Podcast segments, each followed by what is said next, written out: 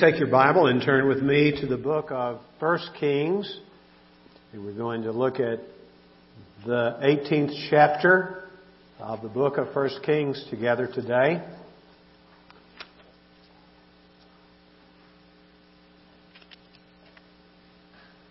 What kind of person does the Lord choose to use? Well, the answer is abundantly clear in Scripture ordinary people. We see this in the book of 1 Corinthians, chapter 1, where Paul writes to the Corinthian church Brothers, think of what you were when you were called. Not many of you were wise by human standards. Not many of you were influential. Not many of you were of noble birth. But God shows the foolish things of the world to shame the wise. God chose the weak things of the world to shame the strong. He chose the lowly things of this world and the despised things of this world and the things that are not to nullify the things that are so that no one would boast before him. He chose Elijah. Elijah, according to the book of James, was a man who was of the same nature as we. He was a sinner who needed to be saved from his sin. He was a man who was obviously committed to the Lord. He was all in. He didn't leave anything on the table when it came to giving his life to the Lord. Nevertheless, he was an ordinary person. Do you see how in choosing that which is considered ordinary, if not inferior by the world, God the Father ensures His glory from our lives? It's so true, isn't it? Elijah. In the book of Ezekiel, the 22nd chapter, the 30th verse, God speaks through the prophet. He said, I searched for a man from among them who would build up the wall, and a man who would stand in the gap so that I would not destroy the nation of Israel sad words, but I found no one. Not even one person. When I think about our nation, our nation is badly in need of an Elijah. Or many people who understand that God uses ordinary people who are committed to Him to accomplish His purpose in the world. In that great passage of Scripture found in the book of Second Chronicles chapter 7, it talks about how God says, If I shut up the heavens so there's no rain, and I send locusts to devour the land, or if I send pestilence to the land, then if my people who are called by my name will humble themselves and pray and seek my face and turn from their wicked ways, then I will hear from heaven and I will heal their land. All kinds of suggestions are being made today about how to recover who we once were as Americans, as a nation. Well, the answer is very clear. It begins with me, and it begins with you, who bear the name of God through Jesus Christ. And we are the answer, in a sense, to that dilemma if we will do those things which Scripture teaches if my people are called by my name, will humble themselves and pray, seek my face and turn from their wicked ways, then I will hear from heaven. Let's consider this great encounter that Elijah has with the most wicked king in all of the history of the northern kingdom of Israel. His name was Ahab. He was the son of Omri. And the Bible talks about him in no uncertain terms as being a man who is counter opposite to a man who seeks God. And if we'll take a quick look, you're in chapter 18, just turn back to 17 for just a moment, where we are introduced for the first time to this prophet Elijah. He's called a Tishbite. That is telling us where he's from, from Tishbe, who was of the settlers of Gilead said to Ahab, As the Lord God of Israel lives, before whom I stand, and that idea of being before whom I stand is an indication that this man Elijah lived in the presence of the Lord. Elijah took to heart and applied it to his life what his ancestor David had said when he said, Seek the Lord and His strength, seek His presence continually. This is to be the full-time occupation, not just of prophets, but also of those of us who know the Lord. Those words were not given to an elitist group of followers of Yahweh. They were given by the Holy Spirit to all who would read it in that generation, but even extending to this generation. This is a message for us today. That we would seek the Lord and His presence like this man did. And look what he says. As the Lord, the God of Israel lives, before whom I stand, surely there shall be neither dew nor rain these years except by my word. The word of the Lord came to him saying, Go away from here and turn eastward and hide, hide yourself by the brook Cherith. And that's exactly what he did. He comes, imagine this, coming to the most powerful person in his area of the world and saying face to face to him, There's coming a drought. And it's going to be by way of my command. We know who was actually making the command, do we not? It was God Himself through the prophet. But that took a lot of courage on Ahab's part.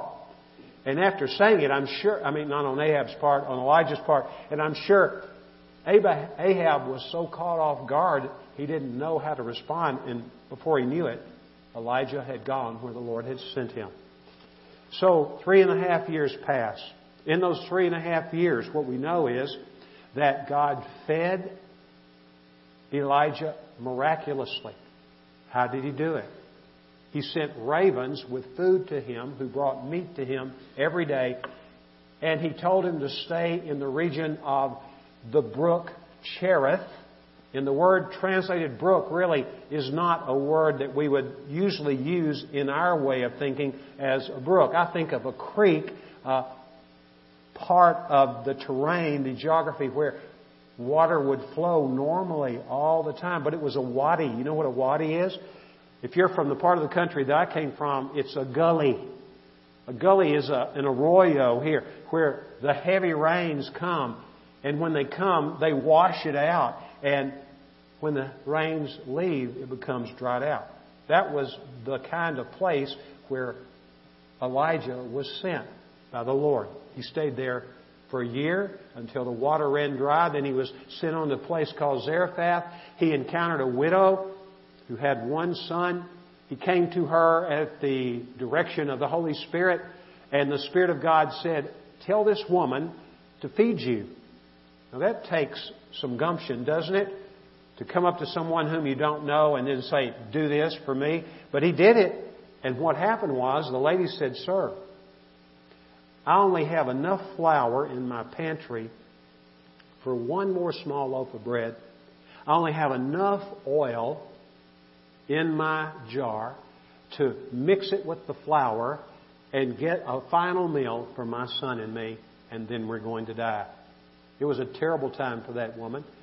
But he said, Do what I told you. He said it the second time. She did what she was told, and they all were fed. And for the next two and a half years, they were fed. They never ran out of flour or of olive oil, I guess it would have been. That's a great story, isn't it? Wouldn't you like to have a prophet come to your house and do that for you? Sure cut down on the grocery bill, wouldn't it? Be fantastic to have that. But that's what happened. Tremendous. And there's other things to be learned if you'll read the whole chapter about a great miracle in addition to the one I mentioned having to do with the son who grew ill and died and was raised from the dead by the Lord through this great prophet, Elijah. So, what we're going to look at now is what happens three and a half years later. Remember, the last time that Ahab and Elijah had met, it didn't go well for Ahab or the nation Israel, did it? So, what we know is, the scripture tells us and we'll go back to chapter 18 now, verse 1. Now it happened after many days that the word of the Lord came to Elijah in the third year, saying, Go, Show yourself to Ahab, and I will send rain on the face of the earth. So Elijah went to show himself to Ahab. Now the famine was severe in Samaria. That would be the capital of Israel. Ahab called Obadiah, not to be confused with the prophet Obadiah, who was over the household. And now Obadiah feared the Lord greatly. It's kind of interesting, isn't it? The most wicked king who ever reigned in Israel's history had a man in his household who was really running the household who greatly feared the Lord. You might say, how could a man who had that kind of respect for God stay in such a situation? Well, let me remind you that a precedent had already been set for that in Egypt. And a man named Joseph, a young man, albeit, a man named Joseph served in Pharaoh's court and was his right hand person in governing the land.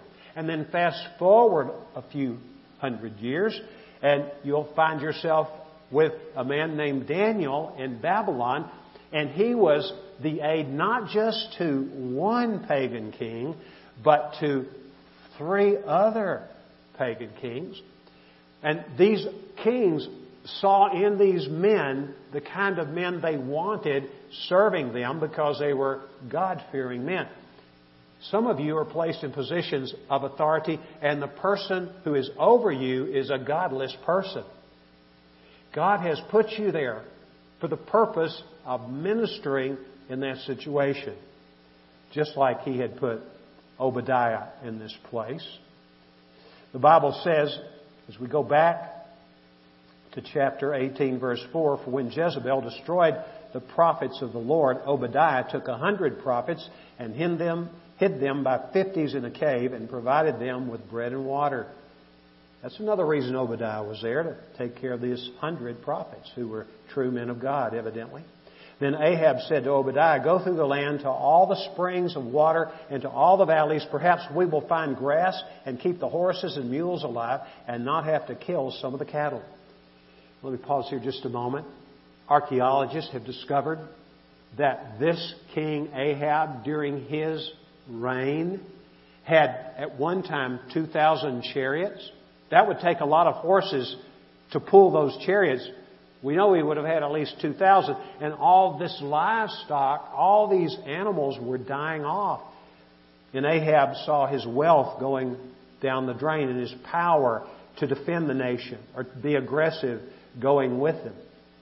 Verse 5 says, Then Ahab said to Obadiah, Go through the land to all the springs of water, to all the valleys. Perhaps we will find grass and keep the horses and mules alive. So they divided the land between them to survey it. Ahab went one way by himself, and Obadiah went another way by himself. Now, as Obadiah was on the way, behold, Elijah met him, and he recognized him and fell on his face and says, Is this you, Elijah, my master? And Elijah said to him, It is I. Go to your master, behold, and give him the knowledge that I am here. Well, we won't read all the detail in the interest of time, but there came this back and forth between Obadiah basically begging Elijah to retract his command because he knew it spells certain death for him because of the hatred that Ahab had for Elijah. And if he were the messenger, he would be killed, probably, he thought. But let's look at verse 17. When Ahab saw Elijah, Ahab said to him, Is this you, you troubler of Israel? Now, let me pause just a moment. The word troubler was a word which was also used to describe a snake. He didn't think too highly of this man, did he?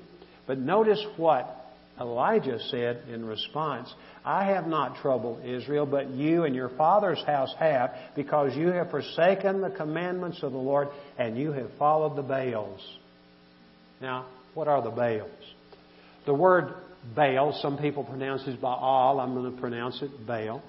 The word Baal is a neutral word by definition. It was the Canaanite word for Lord. Let me illustrate this for you. In the book of 2 Samuel, chapter 5, after God gives David, the second king and a man of God, great victory over the Philistines. He says, The Lord of the breakthrough has given us a victory. Do you know what word David used there for Lord? It's Baal, is the word.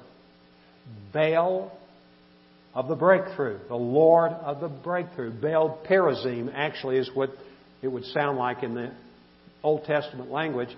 So it's a neutral word. However, what it had come to be known of as in practice was it was a kind of God that was a God who was the prominent God among a pantheon of gods and goddesses in the Canaanite world.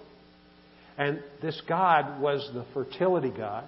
He consorted with Asherah, his female counterpart, and the cult was one that was strewn with lewdness and all kinds of sexual misconduct in the worship of Baal and Asherah. Baal was the god of the atmosphere, the god of the sun, the god of the clouds, the god of the wind. He was the God who would send thunder and lightning. Therefore, he was the God of fire because, you know, when lightning strikes, strikes some places, it creates fires, doesn't it? And so he was all of those things and more. He was the leading God. And what had Ahab and his father's household done? They had deserted the one true God, Jehovah God, Yahweh, in order to follow this false God. Verse 19 says, Now then send and gather to me all Israel. This is Elijah ordering Ahab, the king, to gather all Israel at Mount Carmel. May I start there? Stop there rather for just a moment. I'm going to call it Carmel. Could be Carmel. Jeremiah calls it Carmel by the Sea. Carmel, California probably gets its name from that. Carmel by the sea to distinguish it from another Carmel in that region, Carmel or Carmel, which was near the city of Hebron or Hebron, which was David's initial headquarters in his monarchy. But nevertheless, this was the place for as long as history has been recorded where the Baals and other false gods of the Canaanites were worshipped. It was to Canaanite religion what Mount Olympus was to the Greeks in their mythology. And Baal was the king in that particular realm, of course, where they were worshipped. And what does Elijah say? Bring 450 prophets of Baal and 400 prophets of the Asherah who eat at Jezebel's table. So what's he saying? Bring it on, is what he's saying, really. It's time for a showdown. We're going to throw down here and see who the real God is.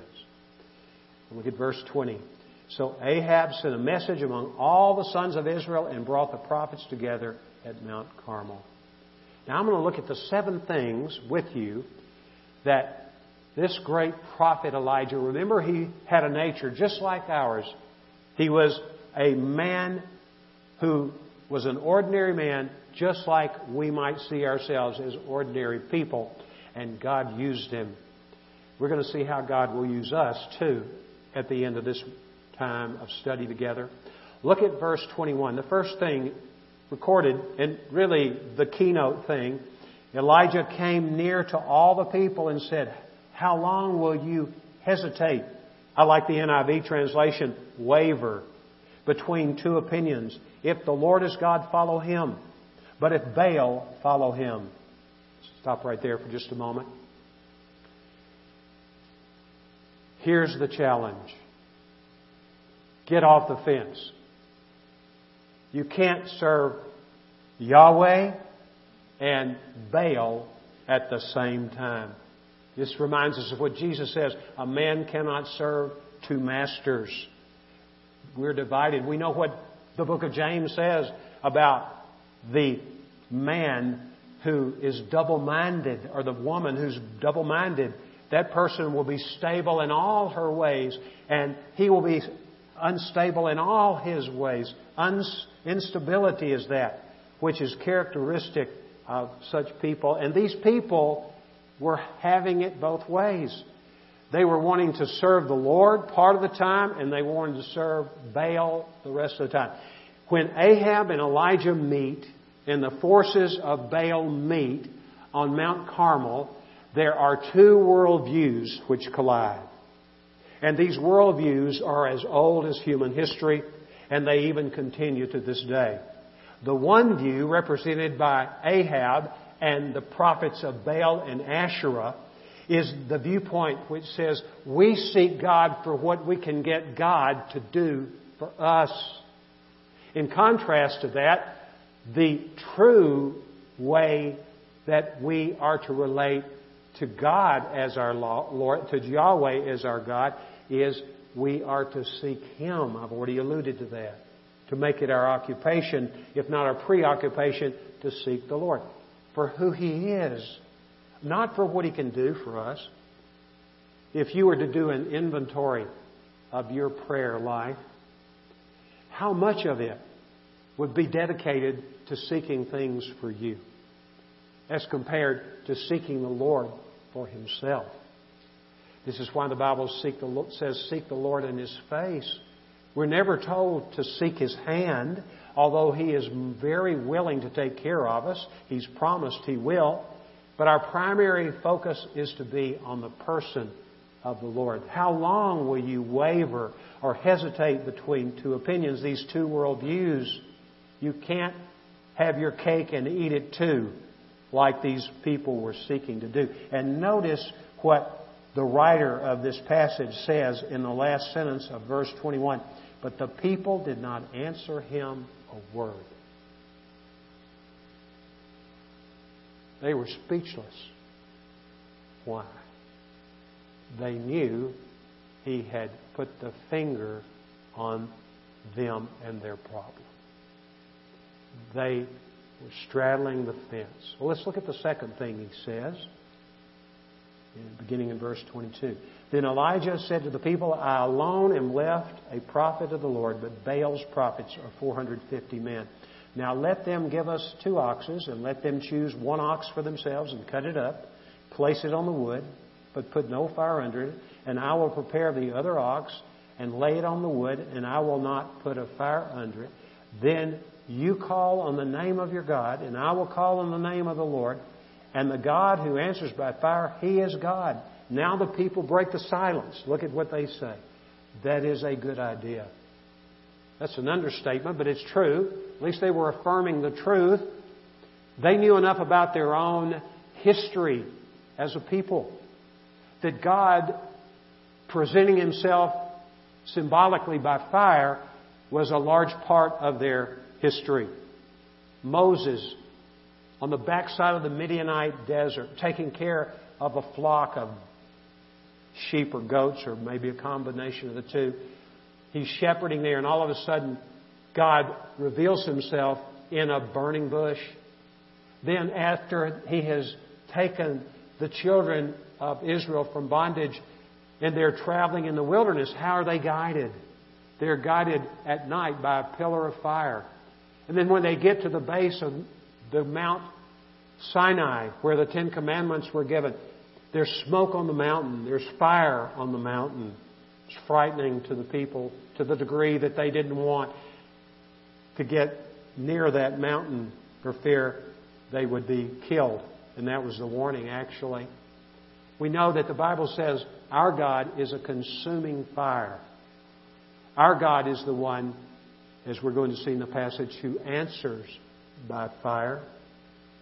Let's go and see what else he tells the people after they have agreed that it's a good idea to do this between the prophets of Baal, taking an oxen, preparing it for sacrifice, and this prophet Elijah taking an ox and preparing it also for sacrifice. Look at verse 25. So Elijah said to the prophets of Baal, Choose one ox for yourselves and prepare it first for you or many and call on the name of your God, but put no fire under it.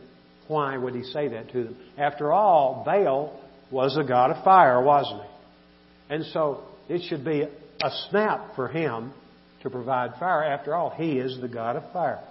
Verse 26 Then they took the ox which was given them, and they prepared it, and called on the name of Baal from morning until noon. At least three hours, maybe longer. O Baal, answer us. But there was no voice, and no one answered. And they leaped about the altar which they made.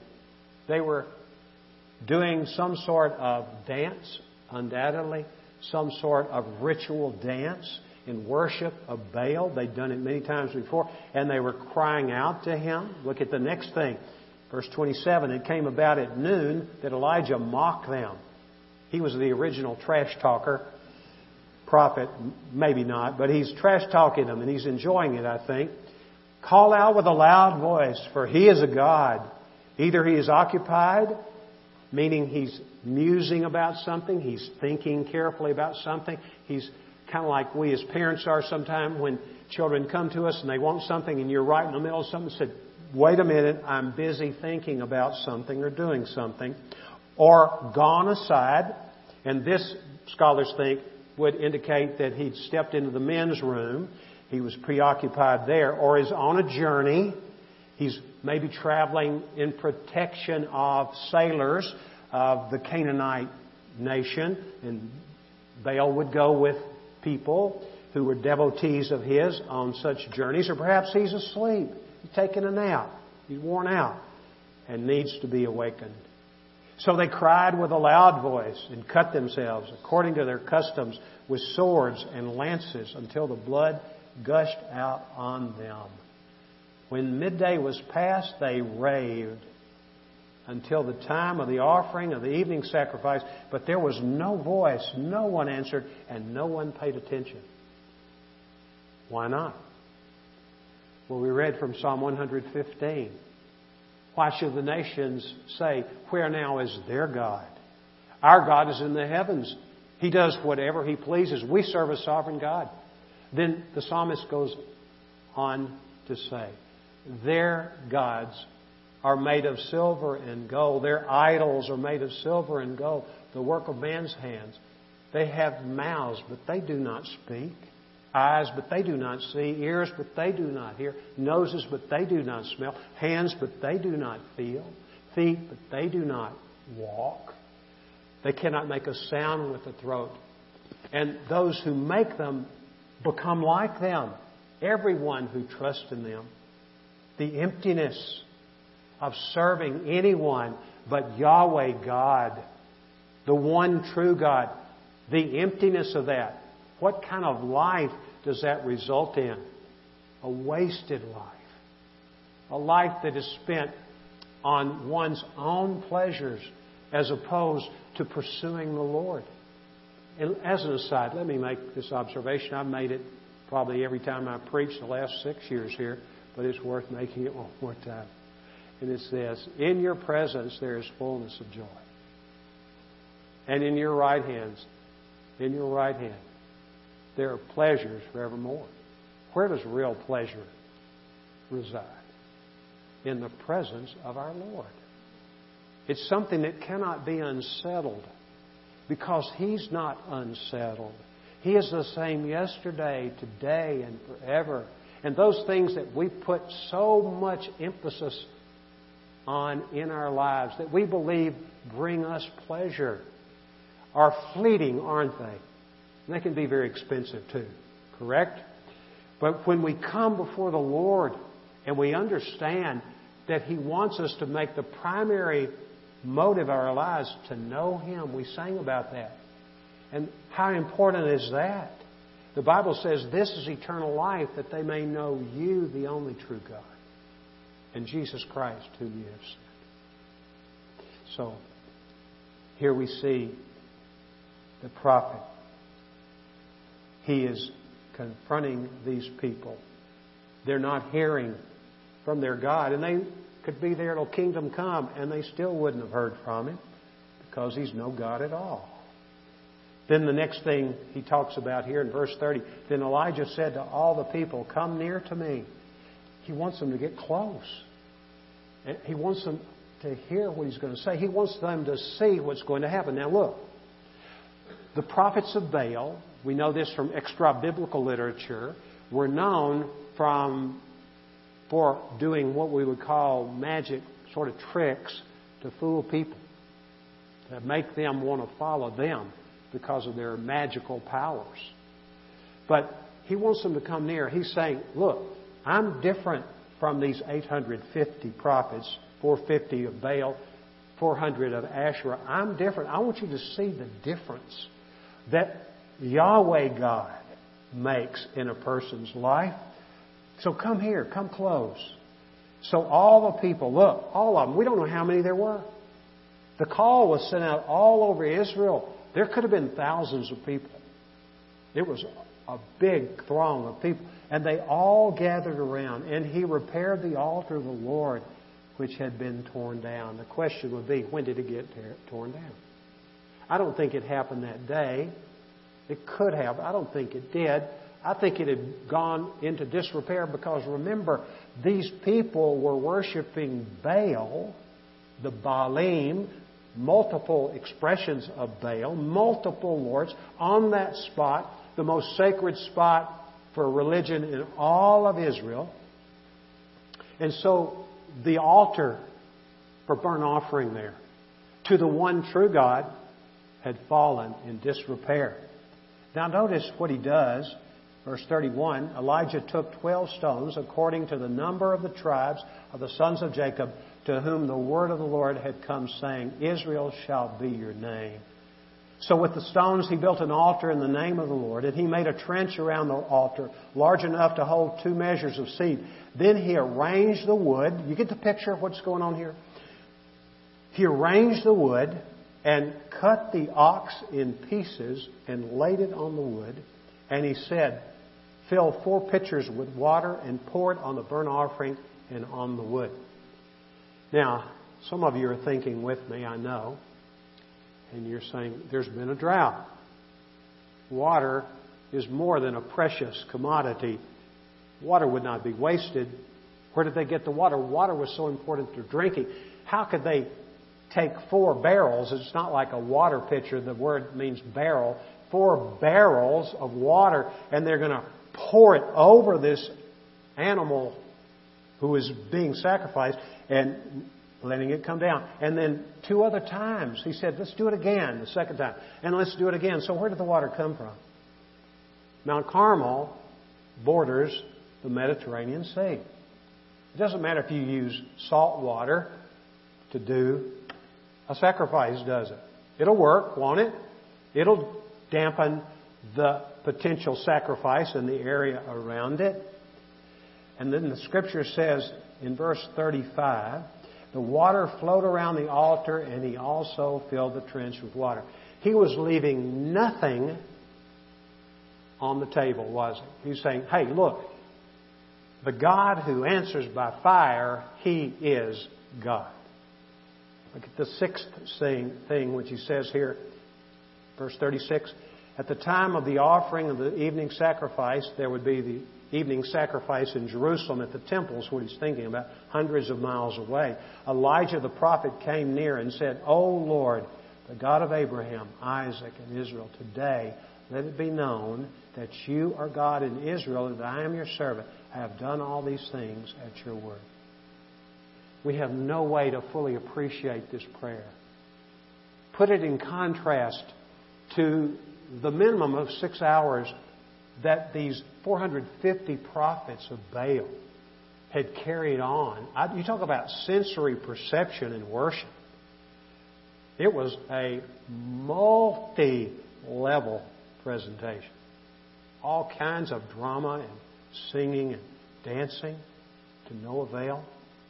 And here's this man, man of God, very calm.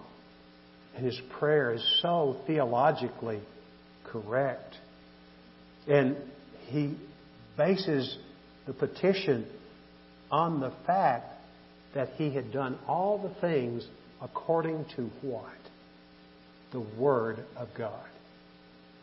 Herein lies the understanding of what real worship is real worship of the one true God is a human response to a divine relation, revelation, which results in action.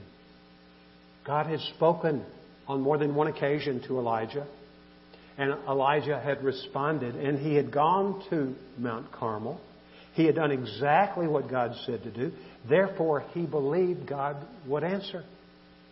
Do you believe God is not a man so that he should lie? Or a son of man that he should repent? Do you believe that he says it, he's bound by his own integrity to do what he says? Elijah did.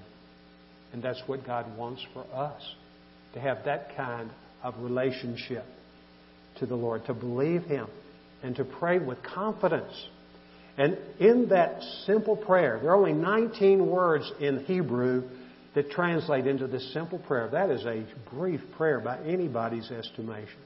Verse 38 says, Then the fire of the Lord fell and consumed the burnt offering and the wood and the stones and the dust and licked up the water that was in the trench. Are stones typically combustible with a normal fire? No way, right? This was a supernatural fire sent from God and consumed not just the offering itself, but the altar and the dust around it. And then verse 39 says, When all the people saw it, they fell on their faces and they said, The Lord, He is God. The Lord, He is God. They were converted, weren't they? Remember the challenge in verse 21? If the Lord is God, follow Him. If Baal is God, follow Him. They knew they had to forsake Baal and be sold out to the Lord. It was the only answer to the dilemma that they face, and theirs is not unlike ours. It's the only answer to that part of our hearts when we're quiet. We know there's still something that's not right in our hearts. Even those of us who do worship at times the Lord, but we don't make Him the principal focus of our lives in everyday life. This doesn't mean you go be part of a monastery. It means that you practice the presence of God. There's a little book, a guy named Brother Lawrence. He was in his early 60s. He left his job and he was too old to become a priest. He became a brother in a monastery. He worked in the kitchen and he wrote a book. It really was a series of letters to a relative. It is called The Practice of the Presence of God. In it, he talks about how when I do the dishes, I can practice the presence of God. Do you believe that whatever you're doing can be an avenue? I'm talking about for a living now. Do you believe that what you are doing can be an avenue for the practice of the presence of God? Well, if it's ethical, if it's not immoral, yes, it is because you interact with people. God will use you to minister to people. And God will be honored and glorified in that situation. And you can say, The Lord, He is God. Always being ready to give an answer to those who ask why you have hope in the midst of all this COVID 19 and all the turmoil that is associated with the last five or six months in American history. How can you be peaceful? How can you have hope? Well, it's because the God of hope indwells me. And the God of peace has said, if I fix my mind on Him, He will keep me in perfect peace. This is the answer to what ails anybody, me, you, anybody. We can practice the presence of God wherever we go. And then, verse 40, then Elijah said to them, Seize the prophets of Baal. Do not let one of them escape. So they seized them, and Elijah brought them down to the brook of Kishon and slew them there. My guess is that more than one person in this room has had someone ask the question, and perhaps you have asked the question yourself. It seems like the God of the Old Testament is a different God from the God of the New Testament. That's a serious question that requires a good answer. And here we see this situation where he kills, talking about Elijah now, kills 450 prophets. That's a slaughter? What was at stake if he didn't? What if he said, I'm going to let them go? They were unchanged, weren't they? They hadn't been converted, had they? What would they do once they were freed? Maybe they would have been banished from the country. But they would have come back in, and what would they do? The same thing they had done for decades propagate a false doctrine of who God is and perpetuate that, and people who were descendants of Abraham would be drawn back in.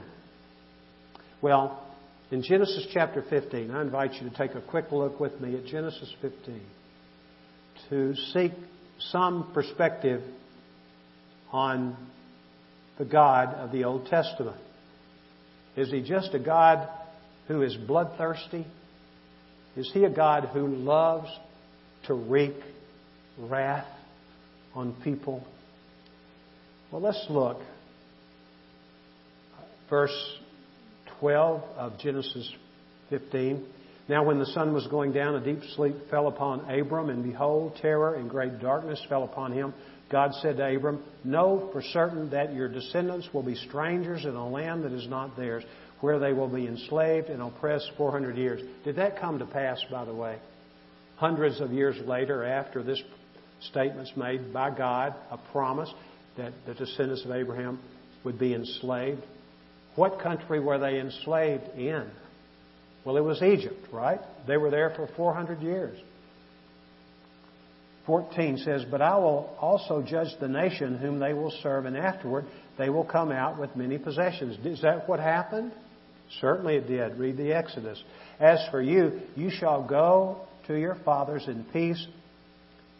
You will be buried at a good old age. Now look at this verse.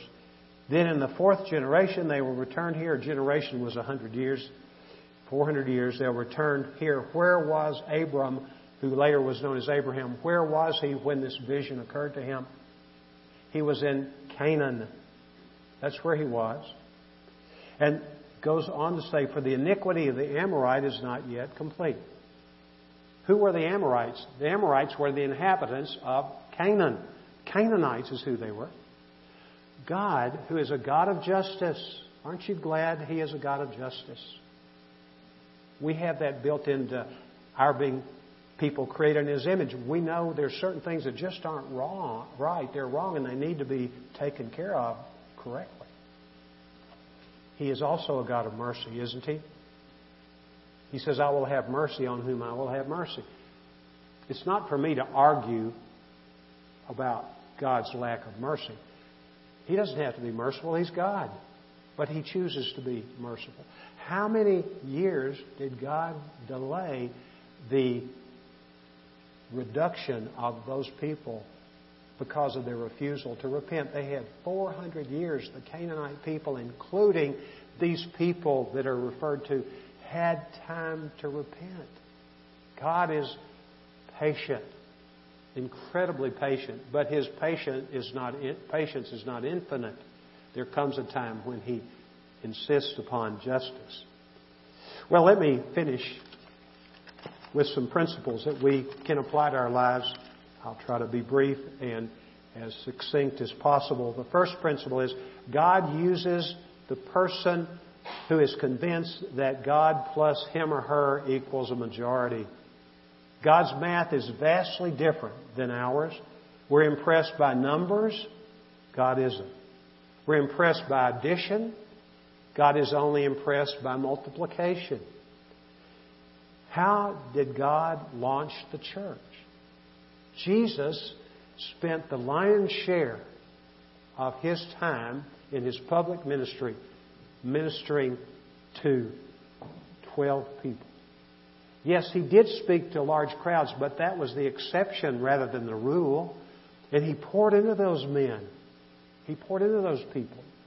The reason being, he knew that his God's his Father God had said, "I want you to reach the masses through the individual."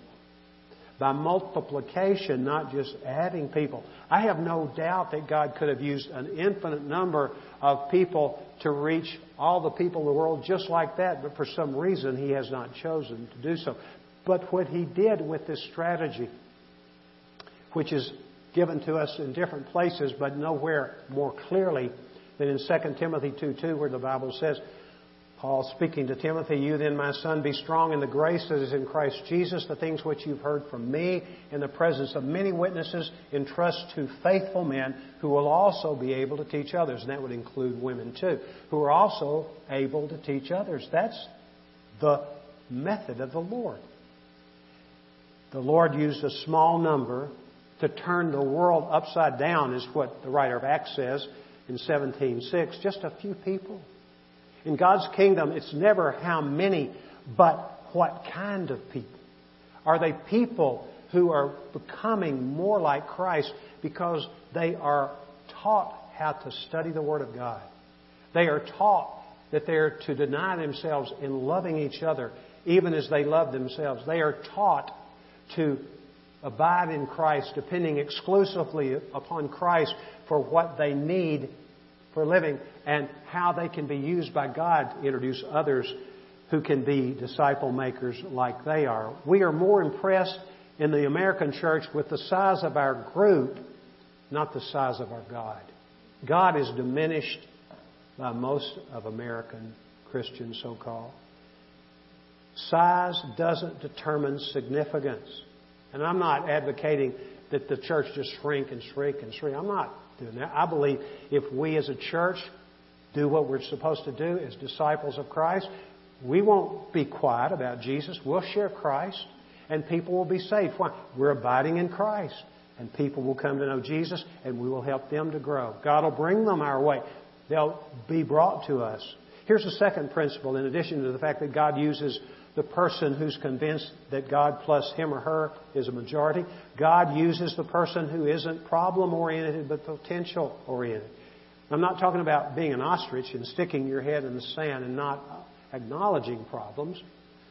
But we need to be people who quit living under the circumstances and realize that trouble is really properly viewed as an opportunity for growth in our lives. We're to count it all joy when we encounter various trials or troubles because we'll never mature and grow. And as we mature, people observe the way we handle trouble and they're drawn to Christ.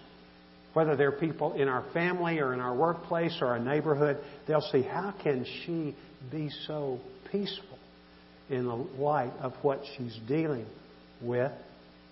If we are making progress in tandem with the Lord Jesus Christ. We take His yoke upon us. We learn from Him.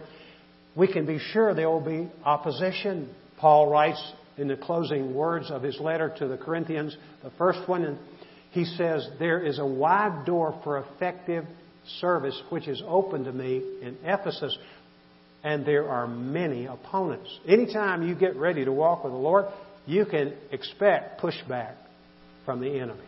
It's there, it's part of the package, but we don't have to be defined by that. Do you know what the word problem is derived from?